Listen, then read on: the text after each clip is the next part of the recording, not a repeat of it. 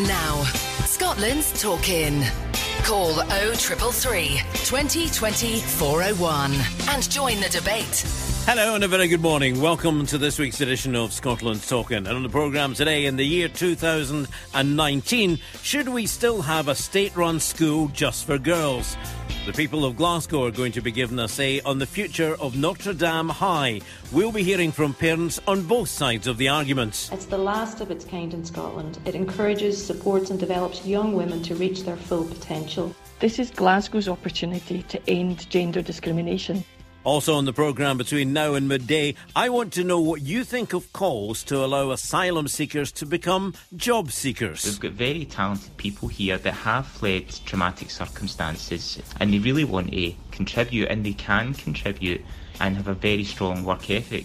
And we'll meet Bruce, who gave up a big job in banking to retrain as a nurse. Although I enjoyed the job, there was something missing, there was something not there.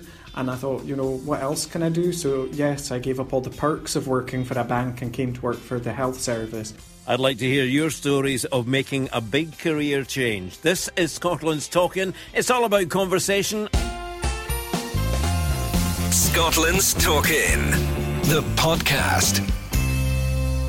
I'm Ally Bally. Thank you very much indeed for your company. Uh, not the best of mornings as far as the weather is concerned, but hopefully we'll keep you entertained for the next few hours. Um, starting off today with a question for you. Should Scotland's last state school for girls start taking in boys? A consultation is, well, you, you may not be aware there is one of these schools, but um, okay, here we go. Consultation is going to be held in Glasgow about the future of Notre Dame High School. It's in the west end of the city. It's been going for 120 years. It's run by the council and it's just for girls. Although these days it takes in all denominations. There are three options on the table no change, widening the catchment area, or letting in boys. So, do you think there's still a place for a school just for girls in the 21st century? Is it discriminating against boys? Or should parents have the choice? And a question that comes to mind is should the taxpayer be funding that choice? Interestingly, a couple of weeks ago, a private girls only school in Glasgow announced it was closing because of falling numbers of pupils. So, we, we hopefully will have a couple of parents joining us from Notre Dame to, to see the issue, to see it very um, differently. Uh, first of all, Michelle Watt is chair of the uh, Parent Council. Michelle, a very good morning to you. Good morning. Thank you very much for joining us. So, how do you see it then? Tell us a little bit, little bit of the background of this. Um, well, I represent the parents of the high school currently, um, and you know, what we feel at the moment is that is going to be most impacted hasn't really had its voice heard as well. Um, we think that the impact of changing the status of the school goes way beyond the affluent West End, where one local primary school is calling for this change. That particular primary school is exceptionally well served by the top performing co-ed secondary schools. The high school is, is almost full um, there's a majority, as you say, it's a multi-faith school now with the majority of families from diverse cultures and backgrounds actively choosing to send their girls there. We have about 72% of placement requests. So it is very much about choice and removing that extra choice will will in fact remove improved opportunity for those areas of the city who don't have the top performing schools on their doorstep you know, I think we really need to be having a different conversation and not protect, not really focusing on the single sex mm-hmm. aspect of it. Um, we need to be looking at, you know, the fact that this school should be held up as an exemplar in our community. The same way that Jordanhill or the Gaelic School are, you know, like them, it offers Glasgow families additional choice, high academic performance, and helps close the attainment gap. You mentioned about discrimination. Well, according to the Equalities Act 2010, education, single sex education is not discriminatory. So to, you know, to have that as part of the, uh, the argument doesn't really make sense to me. that this wonderful public school, the last of its kind in Scotland, encourages, supports, and develops young women to reach their full potential, and it has done so for over and done so very successfully for over 120 years. I don't understand the challenge of removing choice from many, many families across this city to give further choice to a very affluent and very well provided for area that has co-education secondaries available to them and actually has the top performing co-education Catholic school with automatic entry for boys and girls. You know, I, I just I just think it's a very skewed argument. Right. Uh, you're saying it's, it's um, you know, academically is a, a very good school. I take it then that there is uh, a, a, a, big demand from pa- parents from across yes. from across Glasgow. They come from very, very wide areas, and actually, you know, the, the great thing about the school as well is that it's very, very well served by public transport. So we have, you know, a subway less than five minutes away, and many, many of the girls you know, as I say, 72% are actual are actually requesting to come to that school of the families that are there at the moment. The school's almost full. The roll call's sitting at about 90%. And, you know, many of those children travel by train, by bus, by subway to get there. You know, they don't have the option of walking across the street to go to the school of their choosing. So I, you know, I, I, I don't, I don't really understand the the other argument um, with regards to taking away that choice for those families.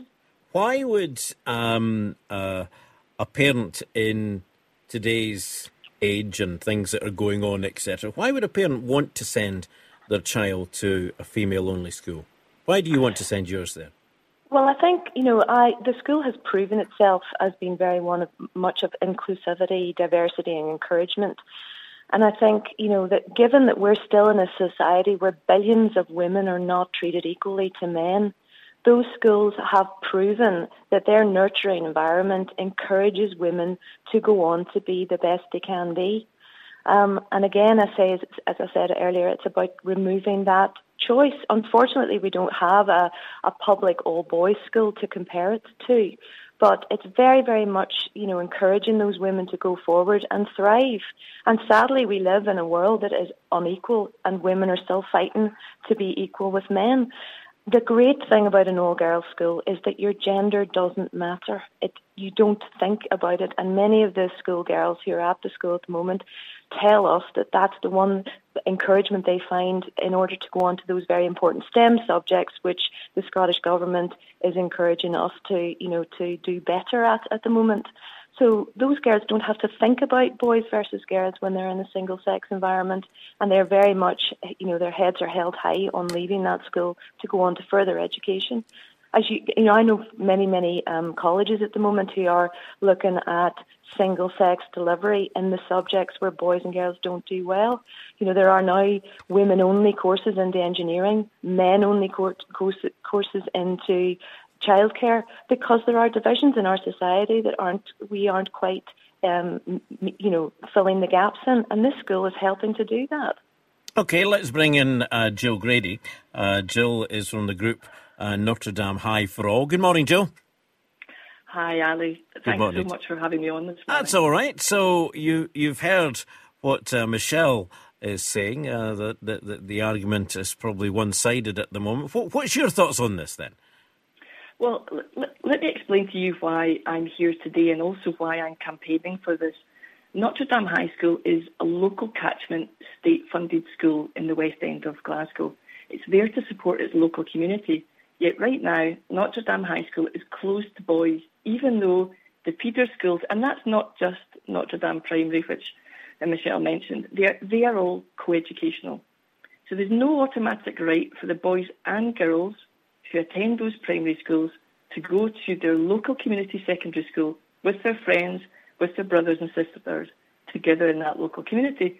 And what we're saying is in the 21st century to continue with gender discrimination is absolutely wrong. And we must take this opportunity to open the doors of Notre Dame High School to those local boys and girls. And if I might just pick up, uh, Michelle mentioned the affluent West End. Now, absolutely, there are pockets of affluence in the West End. But I don't think it's fair to say that all of the West End is affluent. It takes in Partick, and Anderston and Maryhill will all be part of a co-educational catchment area for Notre Dame High School. and allowing children from those areas which are more deprived um, in terms of affluence have access to their local community school is the right thing to do.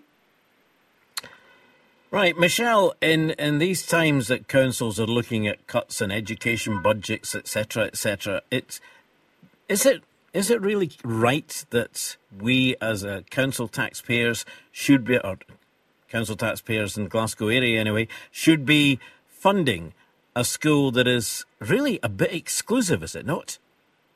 I think it's right that we should be funding choice for families across this city. Um, there are, as, as, I say, the biggest impact of change will be in families from, yet from right across the city, from culturally vibrant and actually much more deprived areas.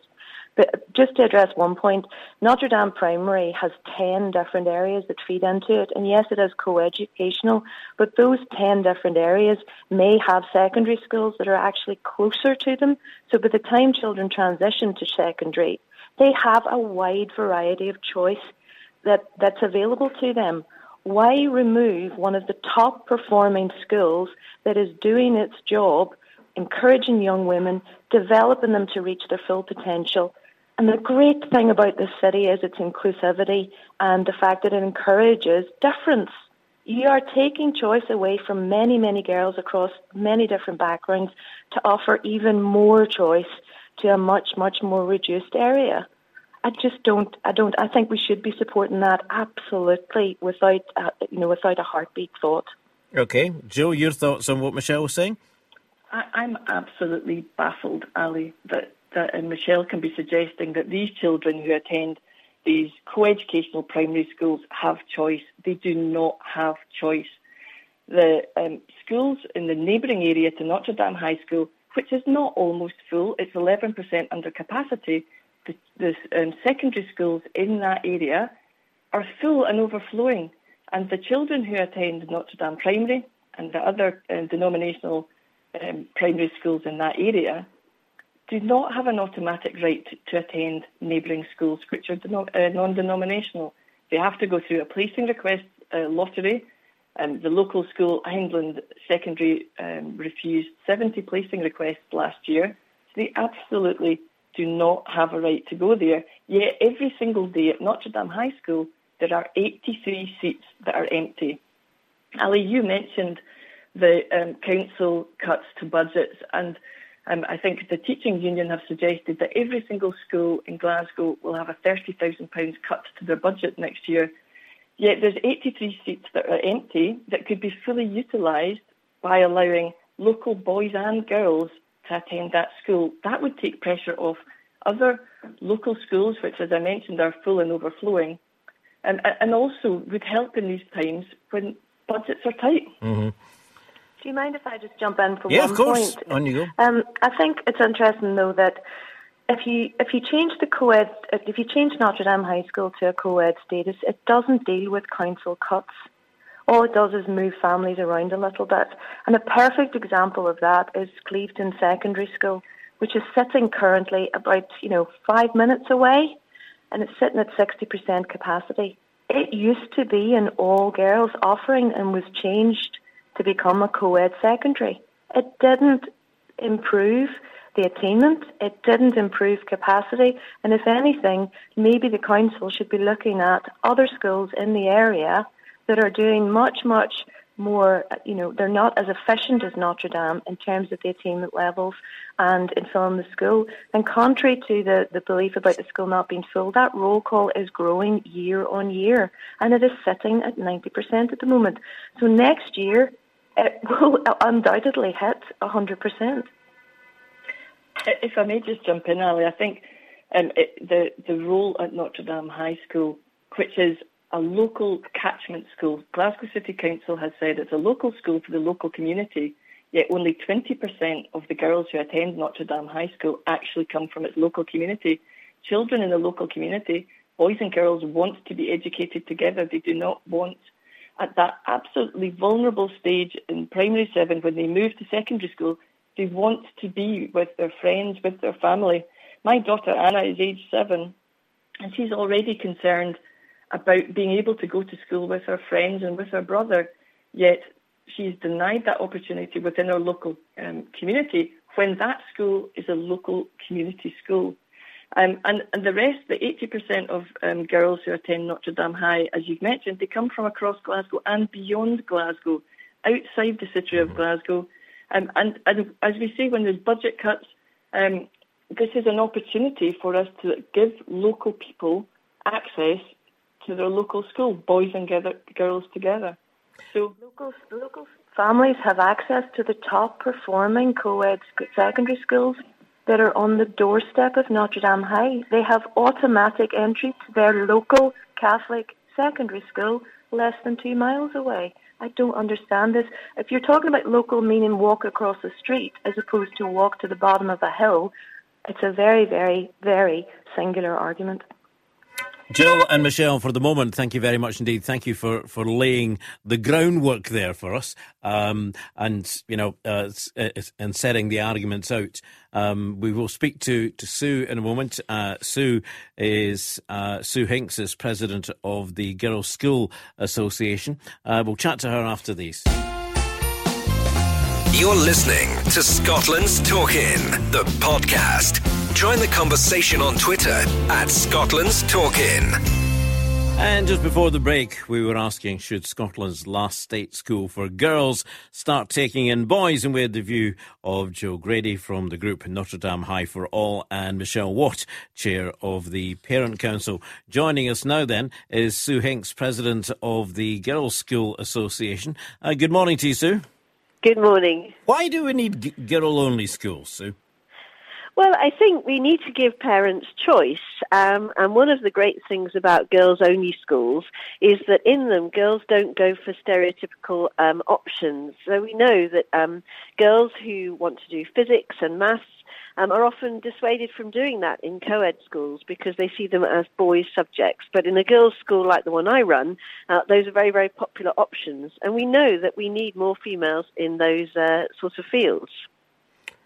In this society today, do, do you really feel, feel it's necessary to split boys and girls?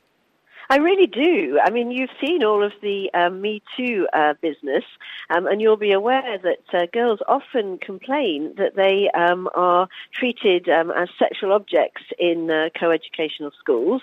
That's something that doesn't happen in girls' schools, where they feel empowered uh, to be themselves and to relax. And I'm sure you're also aware that um, the evidence shows that girls outperform, uh, girls in single-sex schools outperform uh, children in co-ed schools.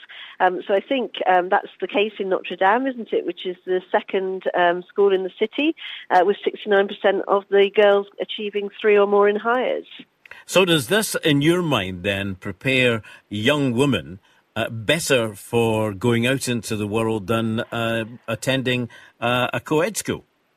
Well, school isn't just about preparing for going out in the wide world, um, and most girls are going to have opportunities to meet boys um, in other fields. So I think in the classroom they can get on with learning, uh, and if they want to then hone their ability to uh, mix with boys, they can do that in many, many other um, environments.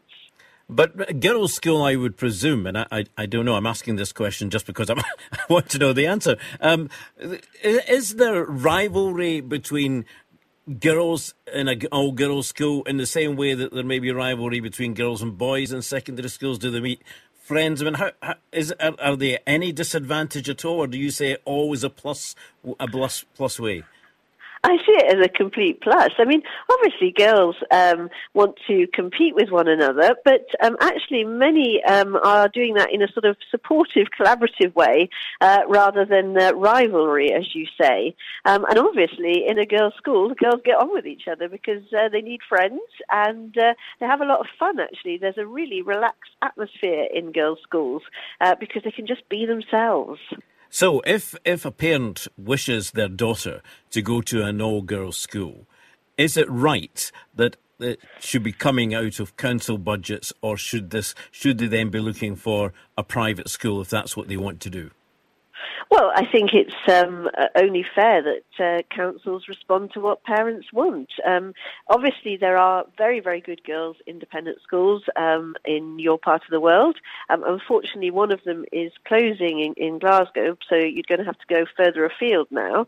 Um, but um, and those schools will offer bursaries, so that will be one way of people attending, uh, maybe without having to pay. Uh, but surely, if there is a demand for girls' schools, it shouldn't just be independent schools that are satisfying that demand. Right, and and the argument that's going on at Notre Dame High at the moment, do you think the uh, the council are right in um, letting you know giving the various options to the school, or should it, should this just be knocked on the head?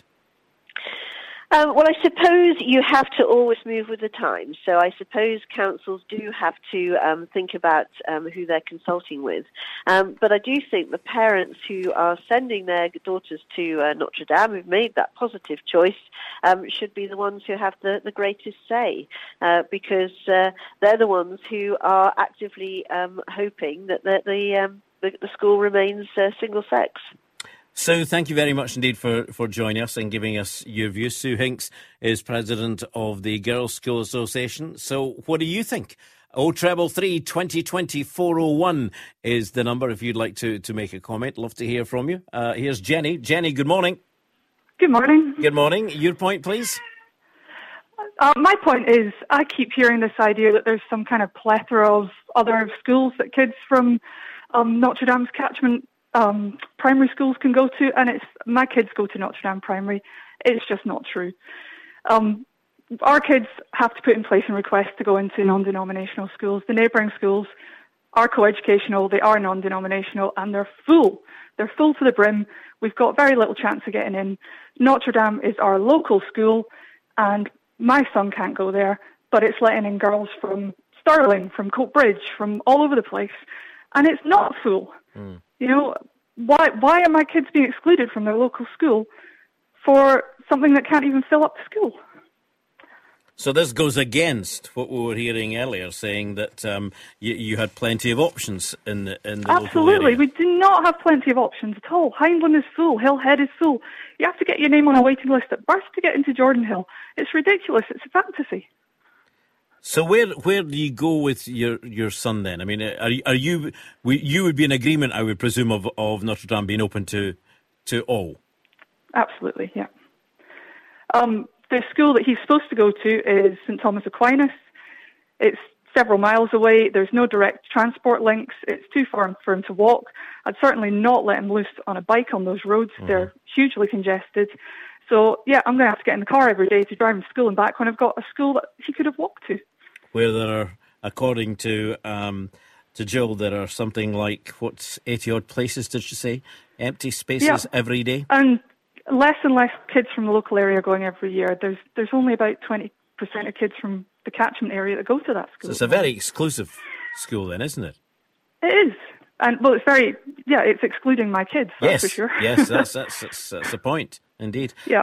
Okay, thank you very much indeed for that. Thank you. Uh, because that does uh, clear up and give us another side of the argument that we're hearing there that uh, there's plenty of options, uh, according to Michelle Watt, uh, chair of the Parent Council, um, not according to Joe Grady and not according to, to Jenny there as well. We've got Jennifer now. Jenny and Jennifer. Hello, Jennifer. Oops, we just lost one, I think. Oh no, got Jennifer. Hi back. there. Hi there, got you. How are you? I'm fine, thanks. Good. And your point, please? Yeah, I'd just like to ask a question. It was mentioned about budget cuts earlier, but I'm wondering, is it right for the council to spend 750000 on a school, which is already top performing, to serve parents who have the option for their boys and girls to go to St Thomas Aquinas? Um, they can transition up there without placement requests now. This is confirmed by the council. Therefore, are we not wasting council money in order to change the school to suit their boys? So, sorry, I missed where they were spending that money. How are they getting that? Yes, well, yeah. that's in the proposed consultation that right. they change the school to suit um, boys now attending. It would cost about seven hundred and fifty thousand. It's a fair chunk of money, isn't it? Absolutely. At a time, as as mentioned earlier, where there are cuts, um, it seems strange that we would spend that money um, on the top performing school when these parents already have choice of another local co-educational uh, Catholic school. But according to uh, Jenny, that was on before you, they don't have that much of a choice. There's well, that determines how far they, they think is, is local because they, you know, they're part of the St. Uh, Thomas Aquinas Notre Dame learning community. Right. Therefore, they are actually deemed as being in another local catchment area school, which is St Thomas Aquinas. Okay. So the money. I would also, I would also ask the question of how many other schools across the city have to travel more than two miles to their mm-hmm. local school. I would imagine there's quite a large number of schools. And I would, imagine that's not just Glasgow. I'd imagine that's that's all over. They have to. Ab- absolutely. Right. If we if we determine that two miles is too far for these parents to travel, will the city begin to look at local schools? And if there's a school further than two miles, will they have to make some some arrangements for children across the city? Okay, thank you very much indeed for adding to the debate, Jennifer. Uh, once again, that number is 0333 2020 401 if you'd like to, to add to that as well. You can also uh, answer on Twitter. Uh, we are hashtag Scotland's Talking. Plus, of course, on the emails, ali at thegreatesthits.co.uk. And the text number is 61054. Start your message with Ali if there's any comment you would like to make throughout the programme. Scotland's Talking, the podcast. Asking the question on Scotland's Talking should Scotland's last state school for girls start taking in boys? Uh, on the text, uh, one that says, uh, enjoying the show. It's from Kenny, enjoying the show, but I cannot believe the absolute nonsense from those people promoting a single sex school. This is the 21st century. Quality and diversity is essential in today's society where race, gender, and sexuality are not an issue. Time for a change on Notre Dame. Okay, thank you, Kenny. It's all about opinions. Uh, give us yours. Let's go to Sarah next. Hello, Sarah. Hi there. Good morning. Good morning. So, so what's your view then? Jill made the point earlier that girls and boys from Notre Dame Primary can't transition to secondary school together. However, they actually do have that choice. Chris Cunningham, the convener of education for Glasgow City Council, has confirmed that boys and girls from Notre Dame Primary can transition to St Thomas Aquinas Secondary School. Now, Jenny made the point about St Thomas Aquinas. She's worried about sending her children there because it's several miles away in actual fact, it's only 2.1 miles from Notre Dame Primary School to St Thomas Aquinas Primary School. And you'll find if you look at children across Glasgow, 2.1 miles is much less than the majority of children across Glasgow have to travel to get to secondary school. So I think the distance argument is null and void. Do you think the argument, uh, Sarah, is more about people wishing to send boys there and not the, and indeed against a single sex school rather than distance. It is that, isn't it? Let, us uh, lay the cards on the table. It's about single sex schools. It's not about distance at all. Well, well, no. I think the people who are leading this campaign, if you look Notre Dame for All, who Jill is a speaker for, one of their main arguments has been distance. If you look at the information they put into the council, if you look in their social media pages, they have used the distance argument for a long time. They've also used the argument that boys and girls, that their sons and daughters can't transition to the same secondary school, but they do have that choice. So, you know, if they want their boys and girls to transition together, why not send them to St Thomas Aquinas? They're not they're not being asked to send them to a school that's you know maybe ten miles away. Mm-hmm, I mm-hmm. would still class two point one miles as a local school. So, what do you, what is your argument against them allowing boys in to Notre Dame, taking away this distance uh, objection? Because that yes. you know, you're saying you, they could send them to St Thomas, but if yes. they want to send them to Notre Dame, what, what's wrong with that? I don't think there's anything wrong with wanting to choose co-education for your um, for your children. However, I think Notre Dame Secondary is the last single sex state school in Scotland. England, Ireland, and Wales have hundreds of single sex schools. I think it's all about choice.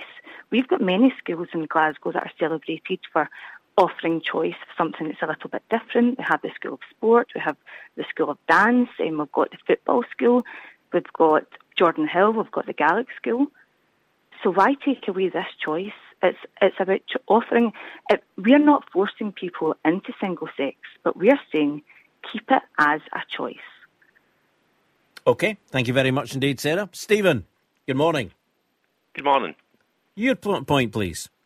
Well, I would just like to uh, put my point across that uh, I'm in favour of uh, keeping it as it is. I've got one daughter there and another attending in the summer who both will be using local buses on a four mile trip, so I don't understand what that argument's about.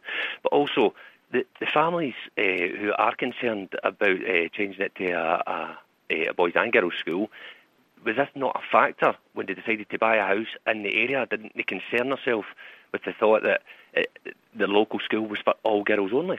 Was that a factor when you bought your house then?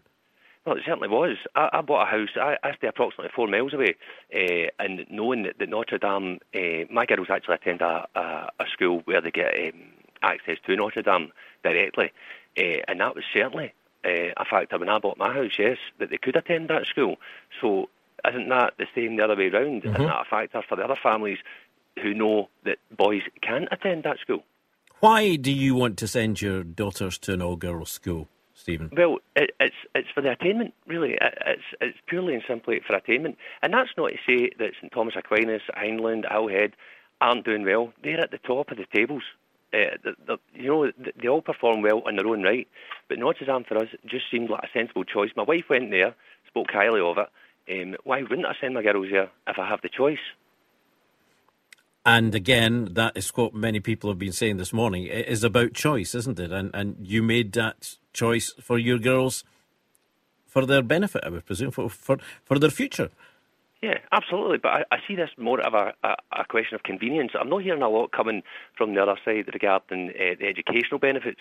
It's all about the convenience of having that school on their doorstep so that boys and girls and their family can attend. When this has been the case for 120 years now, that it's only ever been girls. So I, am I'm failing to see really the educational benefits of having boys in that school. One of the arguments that was put earlier on uh, there, Stephen, was that local um, people, boys, I would presume, in that argument, can't get in to that school that's on their doorstep, but people are coming from uh, Lanarkshire, from v- various areas that are miles away um, and, and, and, being allowed into that school. Is is that right? Well, this is another thing. It's been blown out of proportion. They're making it out as if um, you know a, small percentage of girls come from Glasgow, and there is hundreds coming from all over. Uh, outside the city boundary, which isn't the case. I can tell you that for a fact. However, it is very multicultural, and it does give these other girls um, a chance to thrive in uh, a, a, school that attains good level of, uh, of education as opposed to the deprived areas. And I don't really want to keep harping on about deprived areas. Deprived areas all over Glasgow. However, this gives these girls the opportunity that they wouldn't otherwise get. And more of an opportunity than they would get, you're saying, in a co-educational school? Quite possibly so. In other areas of the city, quite possibly so. Mm-hmm. The, the, the area we're talking about, the locality we're talking about in the west end of Glasgow, the high schools there are doing very well. If we start to go outside that area, the high schools are maybe not performing as well, which would be the schools that these girls would have to attend. So we're giving them the chance to, to further themselves. Okay, Stephen, thank you very much indeed. Good to, to hear from uh, a parent uh, who has uh, uh girls there uh, with that argument. Andrew, good morning to you. Good morning. Good morning. Your point on this then? My, well, to, uh, uh, to start with, I'm neither a parent of a child in Glasgow. I am not a Catholic, but I do think that uh, schools should be coeducational. There shouldn't be single-sex schools in this day and age. But the point I was wanting to make was spending £750,000 on Notre Dame High to make it co-ed. All the, thing I can, the only thing I can see is necessary is to make boys' toilets, to be honest, and that's it. I think they're, they're, they're making this £750,000 a sticking point because they're wanting to upgrade the school. And further to that, I don't see why there should be religious schools council funded anyway. That is that has been a point, you know, that um, has probably uh, not come out so far. Uh, although it was one of the um, points I was making right at the beginning, is this something that a council should be funding? And you you're saying no. No, I don't think so. I, I think the, the, the schools should all be co-educational and they should be local schools.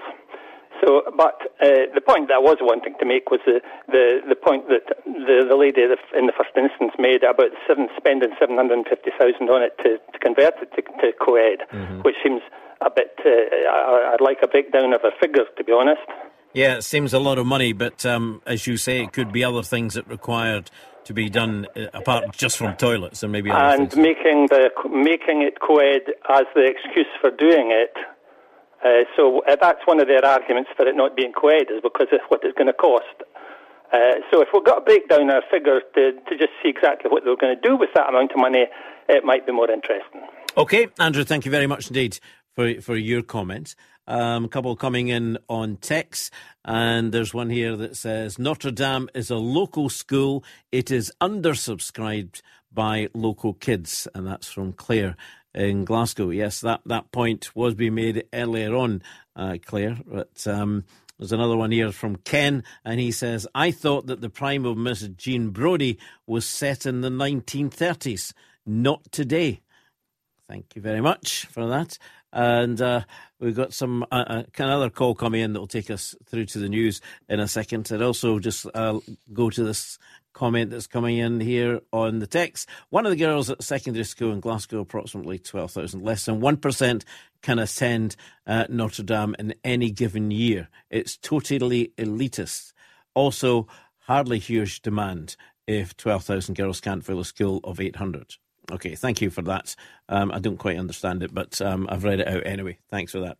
Uh, keep those comments coming in regarding that as we go into the next hour. If you still have a comment you would like to make uh, regarding uh, the last state school for girls, should it start taking boys, uh, then of course the number is 0333 2020 401. As I say, keep those calls coming in. In the next hour, I'll be asking the question uh, Do you think refugees should be allowed to work while they're waiting to find out if they're going to be allowed to stay in the country? At the moment, I understand that they're, they're not allowed to work, uh, but there are many people who, amongst them, who are well qualified to do jobs that we might be at the moment short of. Uh, Glasgow City Council is trying to get the Home Office to agree to a pilot scheme where they could take on a job six months, maybe, after they've made their application for asylum. So, as I say, currently they're not allowed to work unless their claim has been outstanding for at least a year uh, through no fault of their own. So, what's your thoughts on that? Would they be taking away jobs, um, or indeed, if these jobs are there that require filled anyway, why not? You know, because we hear of people who've uh, asylum um, seekers who have been trained in medical, trained in medicine, and uh, who who can't work, can't do anything when we could be using their skills, um, or not. Talk about that in the next hour. And have you had a change of career? Have you decided on a dramatic career change through your lifetime?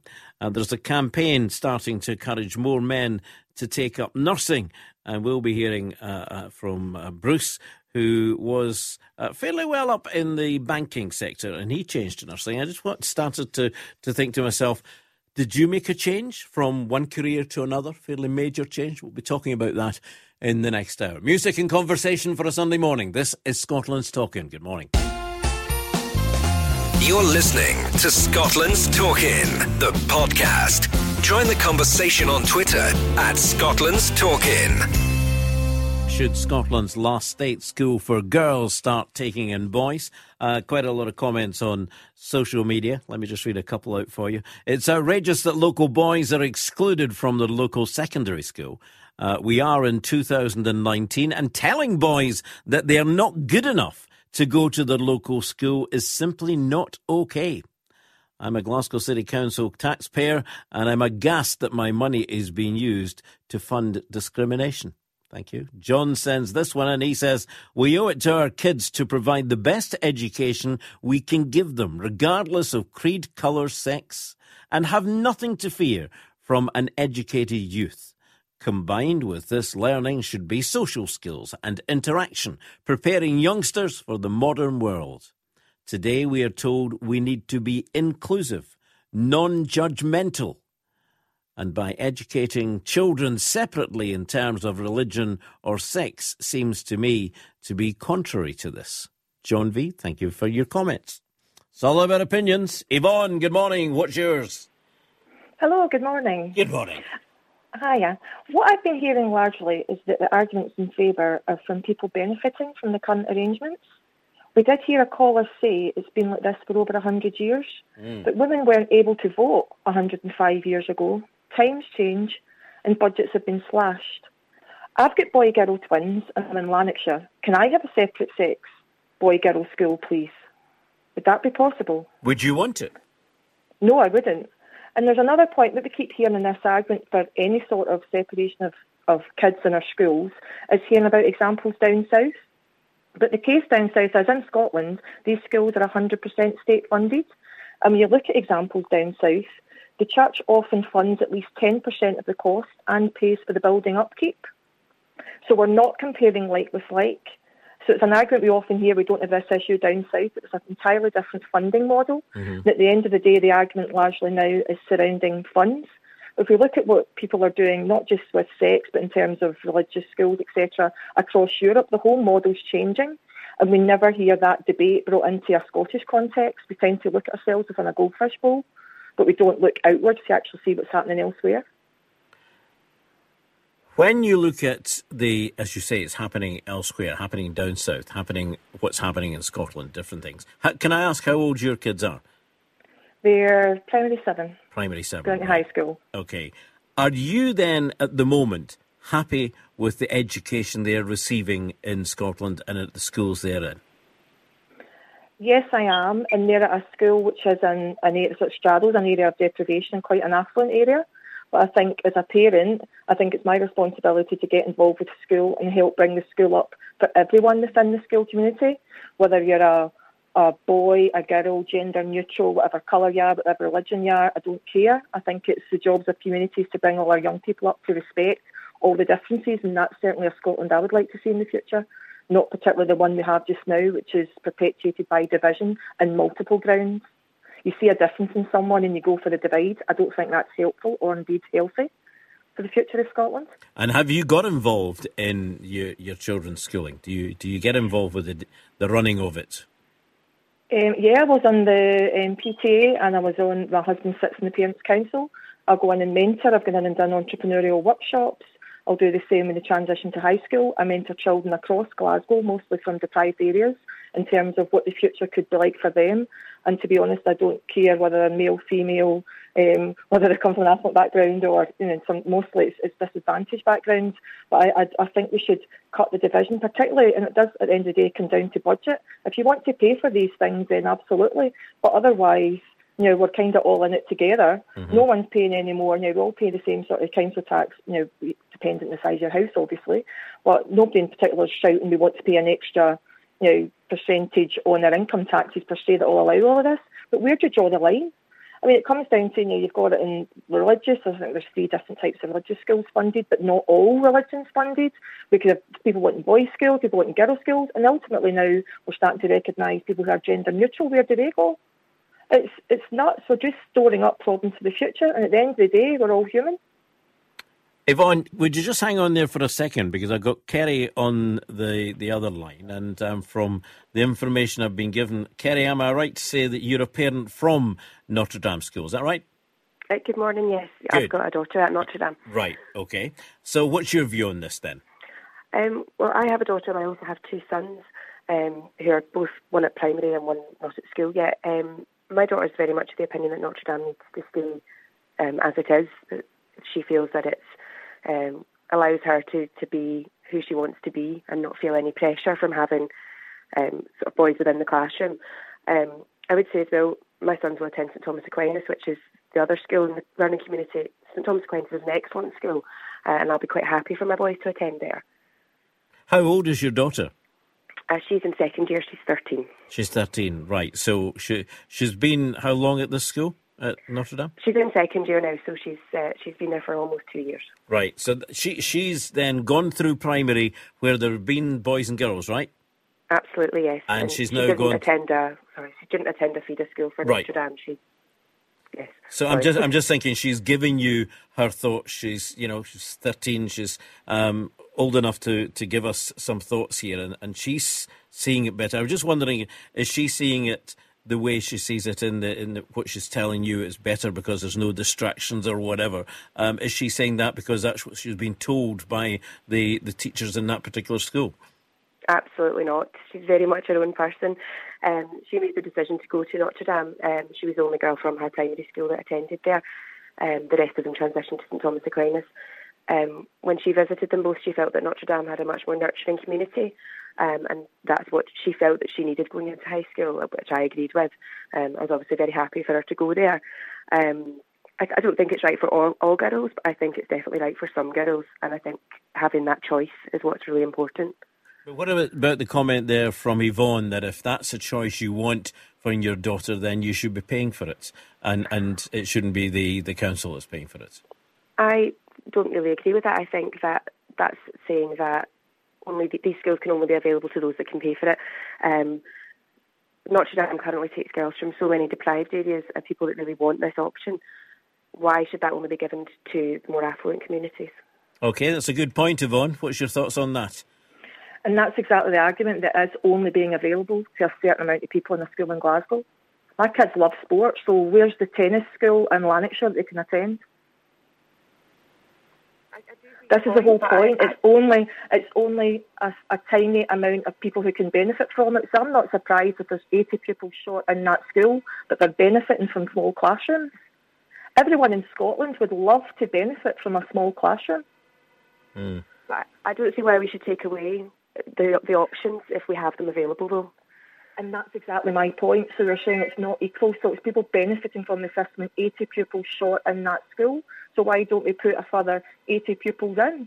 Or let the, let the boys in? It's people benefiting, saying, yeah, we get small class size, it's a nurturing environment. All of Scotland's schools should be able to offer a nurturing environment for all of Scotland's children. There shouldn't be any division. And if there has to be division based on any sort of criteria, then there should be people paying for it. And that's what happens mostly elsewhere. They are not state funded. But you could say the same for the Gaelic School or for Jordanhill. These Absolutely. schools that benefit. Ab- um, and they're held up as, as, an exemplar for, for the, the city of Glasgow. Why is Notre Dame not being held up in that but, same yeah, but what is the key? It's small class sizes. It's focusing on the children. It's being able to meet an individual child's needs. It's not the fact that it's a Gaelic school. It's not the fact that it's a girls' school. It's not the fact of the religion of that school. It's the fact that there is investment within the school.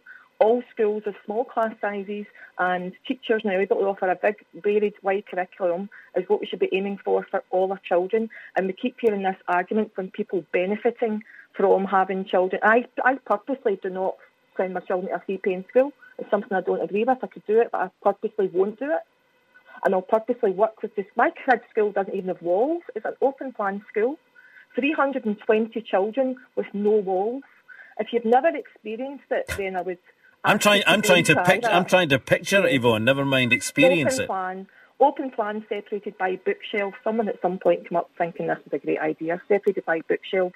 That's what my that's the learning environment my children are brought up in. Now the school's so big, they're in a porta cabin, a nice Portakabin, they're in a Portakabin. But ultimately, it's the quality of the education the kids receive, and I don't think we should be, especially it appalls me to hear we've got spaces in a school when my kids are at a school that's got 90 pupils over what the capacity should have been. That's what we should be looking at in Scotland. Okay, Yvonne, thank you very much indeed. Kerry, thanks for your call as well. So there we are. There's a, a couple of opposing views there. A school with no walls. Right. Must be murder for the teachers. There's nowhere to hide. Uh, o treble three twenty twenty 401 is the number if you'd like to join us. We will be talking about refugees and also changing careers right after these. Scotland's Talking, the podcast. Okay, uh, on to refugees then. Do you think refugees should be allowed to work while they're waiting to find out if they're going to be allowed to stay in the country? Glasgow City Council is trying to get the Home Office to agree to a pilot scheme where they could take on a job six months after they've made their application for asylum. Currently, they're not allowed to work unless their claim has been outstanding for at least a year through no fault of their own. Glasgow has more asylum seekers living there than any other local authority area in the United Kingdom. So, should asylum seekers become job seekers? Or do we have enough people looking for work already without adding more? Graham O'Neill is a policy officer with the Scottish Refugee Council, and he's been speaking to Natalie Crawford for Scotland's Talking. We know that it's something that people really desperately want. You know, people who are seeking refugee protection uh, and are in Glasgow, you know, are very skilled and talented individuals that have that have fled very traumatic circumstances, but are desperate to contribute desperate to be part of Glasgow and Scottish society.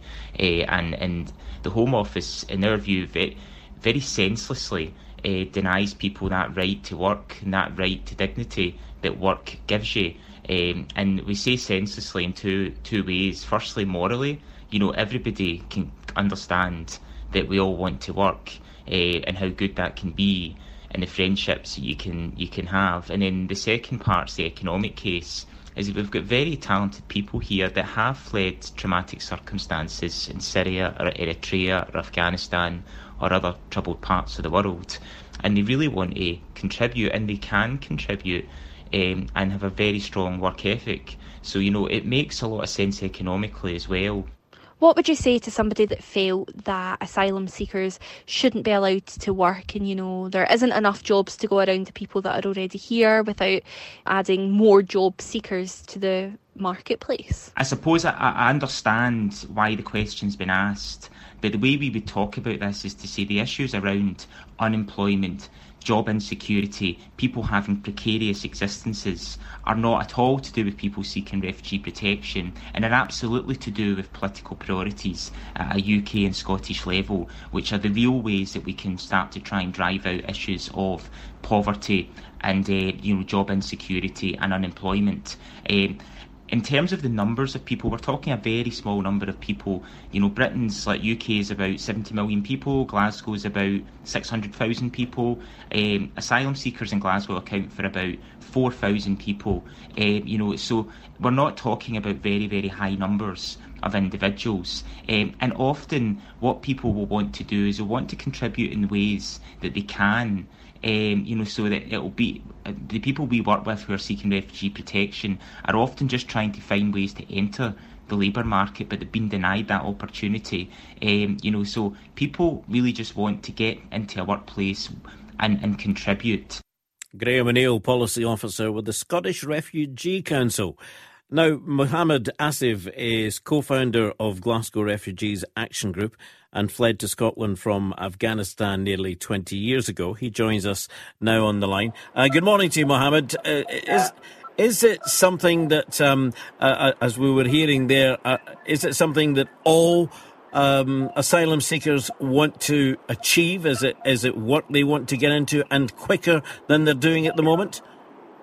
Uh, good morning. Yes, obviously, because uh, uh, asylum seekers, most of them are very educated, very talented. They bring different skills to uh, whichever country they're in, especially in Scotland, because Scotland at the moment is uh, suffering from skilled workers, you know, and, and we have in our country here people who are doing nothing, you know, not allowed to do anything, which is quite sad. And if their skills and their if their skills are utilized, I think it will better the Scottish economy, the Scottish society, and people don't want to be burdened on the state, on the handouts. So, uh, you know, let them uh, work, uh, treat them with dignity because uh, it's a basic human right, you know, uh, to work. What type of skills are we talking about, Mohammed, that are available to be used in Scotland at the moment that we're not using? We have, uh, to be honest, you know, uh, we have uh, doctors who work in their countries. We have nurses. We have teachers. We have, you know, low-skilled workers. We have uh, businessmen. We have scientists. You know, a range of skills. You know, it varies, uh, and it's, it's it's in abundance here. Uh, but sadly, you know, the system is uh, designed in such a way to humiliate people and, uh, you know, to make them desperate uh, to leave this country. And you think that's what it is? It's it's a case of trying to make those who come to our country, who fl- who flee to our country, trying to make them feel that they should go back. Is that what you're saying? That they're not wanted? Yeah, yeah. Uh, it, it, you see, at the moment, uh, you know, uh, if you look at the Prime Minister when she was the Home Secretary, you know, she created the environment of fear and hate you know, where vans are running around, you know, saying that migrants go home or face arrest. Uh, you know, like, and, and if you look at the history of this country, it's not asylum seekers or refugees or the working class people who damaged the economy. You know, the, the, the British economy was damaged. The recession was brought about by the bankers, by the rich, you know, by the tax avoidance, uh, by the multimillionaire and billionaire who try to have offshore accounts and don't pay their share amount of taxes. But at the end, you know, the right-wing media and the right-wing politicians, they blame it on asylum seekers and migrants. And if you look at the statistics just recently, a few months ago, that if asylum seekers are allowed, they would put extra 43 million in the kitty. So, you know, the, the, the, the, the economy will benefit. And if I, let's say, if I want to work and if I can maintain myself and maintain my family and I can pay my rent and I can you know, buy my own clothes and my own food. Why should I ask and beg on the road? You know, Hmm. it's, it's just common sense. You know, Uh, you don't allow me to work. You know, and and uh, let me tell your audience that asylum seekers only get 37 pound a week. So you have uh, between that 37 pound a week, you have so many solicitors appointments, GP appointments, and you are not paid for your travel expenses. You know, you have to pay your GP appointments, your travel expenses, your uh, solicitor's appointment, your legal appointments. Uh, there's 35 pound, it's 5 pound a week, but end of the day, you're not even left with 2 pound because the rest you have to spend, uh, you know, going to your appointments. And it's just 37 pound a week. I don't think so. 37 pound a week will damage the British economy. And and if you look at the uh, amount of asylum seekers coming to Britain, it's hardly anything. You know, look at the poor countries. You know, look at Jordan. They have two to three million. Lebanon, three million. Pakistan had about seven million Afghans. Iran have about two million. And also, you know, in African countries, they take uh, asylum seekers in millions. End of the day, it's Britain and America and the West who create asylum seekers. They bomb their countries. They destroy their countries. They destroy their livelihoods. And when they come here, they're told, go back to your country. How frustrating is it then for asylum seekers and indeed people like yourself when you hear uh, general comments, which, and, and you know, I have to say they've been made on this program before, that uh, the asylum seekers get houses, they get money, they get everything, whilst um, people in Scotland are sometimes left to go to food banks, etc. See, there seems to be seems to be that impression. You're saying they get thirty-seven pounds a week and they get no payment for going here, there, and everywhere. Um, but uh, public opinion seems to be different. Yeah, but you look at the economy again, you know, it's not asylum seekers uh, who brought the food banks. You know, it's the, the Tory and the Labour Party austerities, which is in place for many, many years. You know, what the pensioner gets here, what the retired people get here, nothing actually. You know, the rich get richer in this country, and the poor, if they're asylum seekers or the uh, indigenous or the Scottish people or any other uh, people in this country, it's not asylum seekers who take their houses. And if you look at the Home Office, the Home Office Select Committee, you know, uh, Yvette Cooper, you know, the chair, uh, you know, the Serco lost their contract for housing because the, their housing was not fit for human beings. You know, Mm. the housing uh, they provided were, were not fit for, you know, habitation. And uh, it's the Home Office who are actually uh, paying Serco and other organizations uh, and they uh, themselves is saying that 70 or 80 percent of their accommodation is not fit for human beings to live in. So that's the kind of accommodation uh, asylum seekers get. You know, it's the uh, the accommodation that I don't think so many local people would want to live. Yeah. You know, and in that accommodation. But again, end of the day, if the system is designed in such a way that the poor uh, are you know against each other and and the tourists and others and the rich, you know, they enjoy their life. Where the tour the, the, the, the poor are suffering in this country. So the move that is currently underway from Glasgow City Council trying to get the Home Office to agree to a pilot scheme that they could take on jobs six months after their application instead of waiting a year. That is obviously a, a move that is welcomed by you, but do you think it's going to be successful? I, uh, we very much welcome because, it, uh, as I said, it will uh, benefit everyone end of the day. And uh, you know, the, currently even you know, the one for asylum for asylum, when you submit your case for asylum, I think immediately, you know, we're asking you should be allowed. You know, on the paper, you know, it's called IS 96 or 86. There's some sort of paper from the Home Office. It says work permission not allowed. You know, the moment you apply for asylum and you get that piece of paper, it should say that, you know, work permitted. So you go and work, you know, uh, even if you, you know, can do a low skill sort of job, you know, you can still maintain, you know, yourself and you can look after yourself rather than begging on the road and, and be a burden on the state. So if I want to work, uh, when I arrived in this country, I was not allowed by the system to work for six months. And once I got my work permission, I'm never without a job since then. You know, I'm, I'm here 19 years. And within that 19 years, the Home Office did not allow me to work for six months. The rest, all I work and I paid my taxes, I paid my own rent, and uh, maybe to a certain extent, you know, I even bought my own house, you know, uh, thanks to Scotland, which provided me this opportunity in the people of this country. Mohammed, thank you very much indeed for joining us and, and laying down some of the groundwork that we're talking about there and, and laying it out for us. Um, Mohammed is co founder of the Glasgow Refugees Action Group, and as he mentioned, he came to Scotland from Afghanistan some 20 years ago. So, what do you think about what he's been saying and what Glasgow Council uh, are trying to get them to do in the fact that they can work uh, when they come here rather than um, living off? benefits, or, as Mohammed says, thirty-seven pounds a week or whatever. And if if um, we in the refugees that are there, there are people with medical experiences, whether they're they're doctors, they're nurses, um, or whatever. Uh, surely we should be welcoming that and providing that their medical qualifications can be. Um, tested and and make sure they're up to the standards in this country. What, what do you think? Uh, should we be opening it up and saying, yes, they can work? Welcome your thoughts. The number again is 0333 2020 401. Let's go to John Carr. Hi, John. How are you?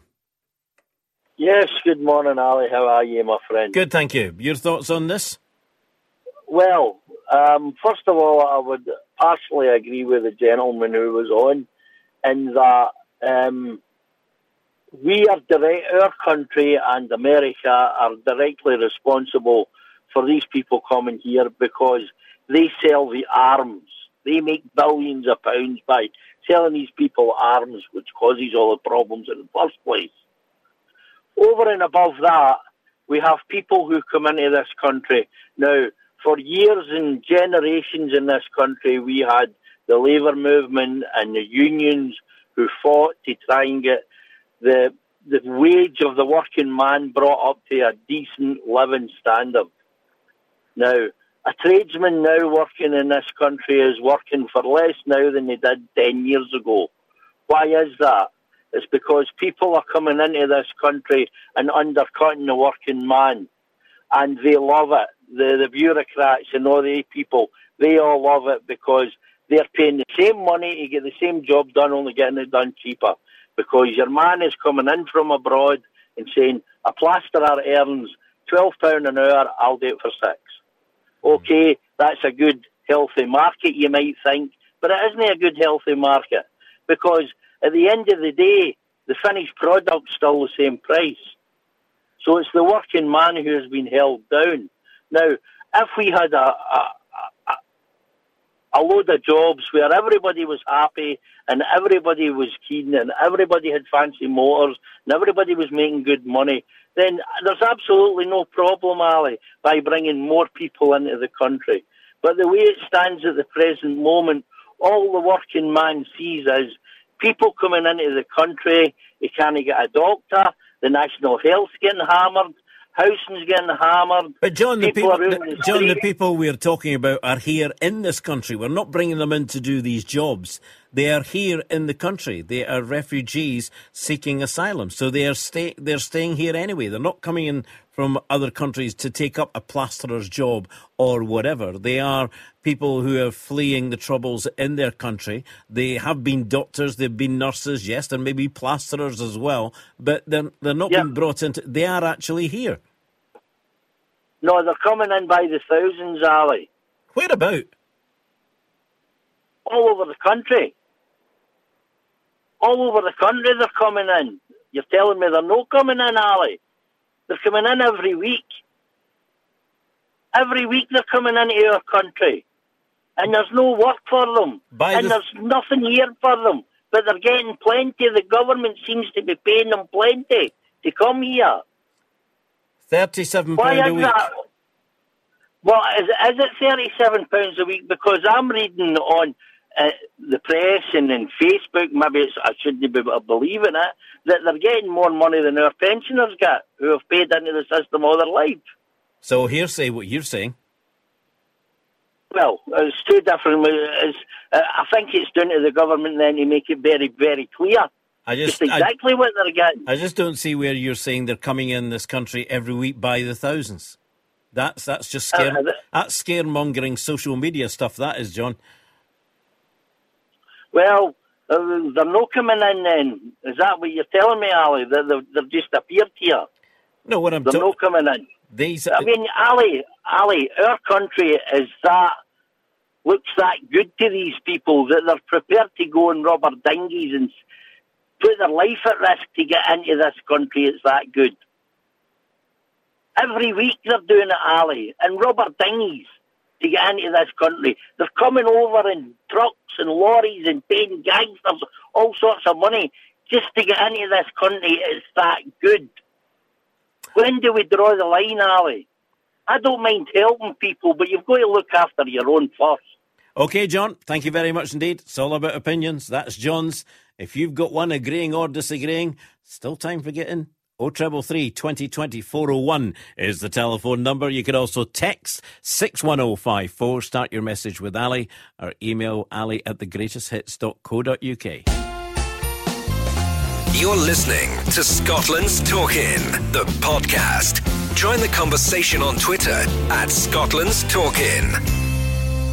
Uh, let's go to Willie. Hello, Willie. Good morning. Good morning, Ally. Excuse me. I'd just like to reply to what some of the things John was saying there. Basically, John read out a litany of um, propaganda that's put out in the, the Sun, the Daily Mail, the Daily Express, uh, all over Facebook, that, that, that the immigrants, the people coming in, the refugees coming into this country are driving the working man's wage down. All of these sort of things. Now, there's one thing has driven wages down in the last 10 years, and that's the Tory government and its policies.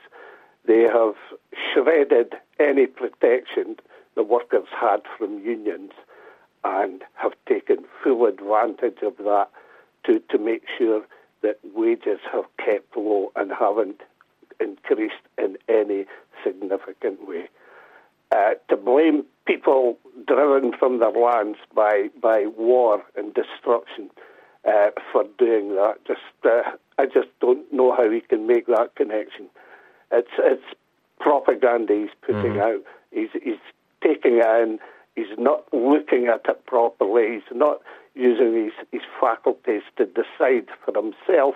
He's accepting all of the, the stuff that has been spoon fed, and then he has come on here and said it as fact.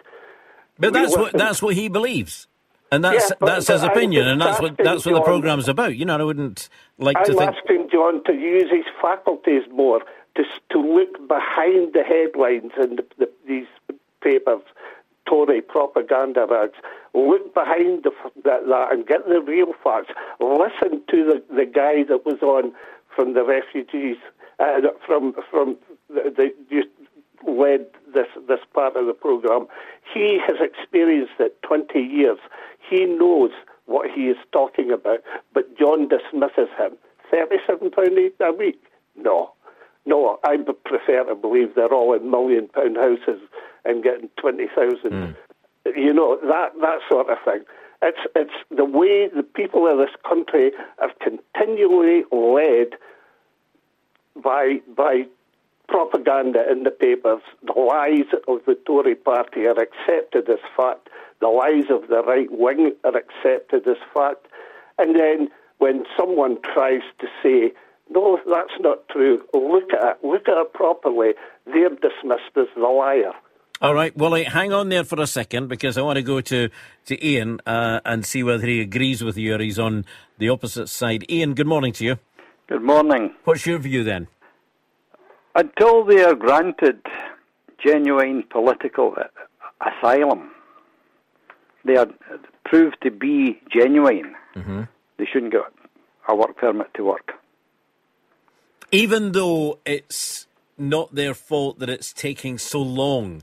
You know, well, the, the, typical a, bu- British bureaucrat. but know. the other question here is that why they could go to any country in the world. Mm-hmm. I don't hear them want to go to Russia. I don't want to. I don't hear about them wanting to go to China or any of the Balkan states. But I, I, mentioned there that Glasgow has more asylum seekers living. I, find that there. really interesting. Yeah, that's because Glasgow Council invited them, isn't it? I don't know. I haven't read into that much, but what I do say is when you look at the general housing, social housing in Glasgow, the need for social housing in Glasgow, I don't know how these councillors are getting voted in because the people of Glasgow should come first. Well, I have to say, I, I agree with Mohammed when he was talking about some of the state of that. I remember seeing a programme on, on television regarding uh, the housing that the refugees were, were staying in, and it was absolutely, some of it was appalling. It was appalling. I think myself, if on the 29th of March we actually leave the EU, there is going to be a massive gap in the skills market in the UK with tradesmen, etc. Because you see, British companies as a whole have abandoned apprenticeships and training of tradesmen. And the only way they can refill, they're filling them is with either EU freedom of movement workers or with refugees. But is there not a gap at the moment when we? Yes, when... but that gap is being plugged at the moment falsely. It's not being plugged in the health service. Well, I the health service, if the truth ever comes out, your average GP is on a 25-hour week contract. They retire at 55. I don't know one GP in my surgery practice at the moment. What idiot designed that contract? Like you, locums. Nobody wants to be a GP. They all want to be locums because they're picking up far more money, That's and right, the yeah. GPs that are still in place are sick. But the thing about refugees, how do you separate the genuine from the migrant economic refugee. That's the problem. And, and that's a question I'm afraid we're going to have to leave to another week. Um, Ian, thank you very much indeed. And Willie, thanks for hanging on there. But we have, I've just looked at the clock there and didn't realise it was running against me so quickly. Uh, my enemy every Sunday morning is the clock on the wall. Uh, that's it for Scotland's Talk In today. Um, been uh, a lot of calls still waiting to talk about schools, but um, unfortunately, and, and girl only schools, as I say, we've got the two hours and the two hours is up. I've been Ally Bally. This has been Scotland's Talk In.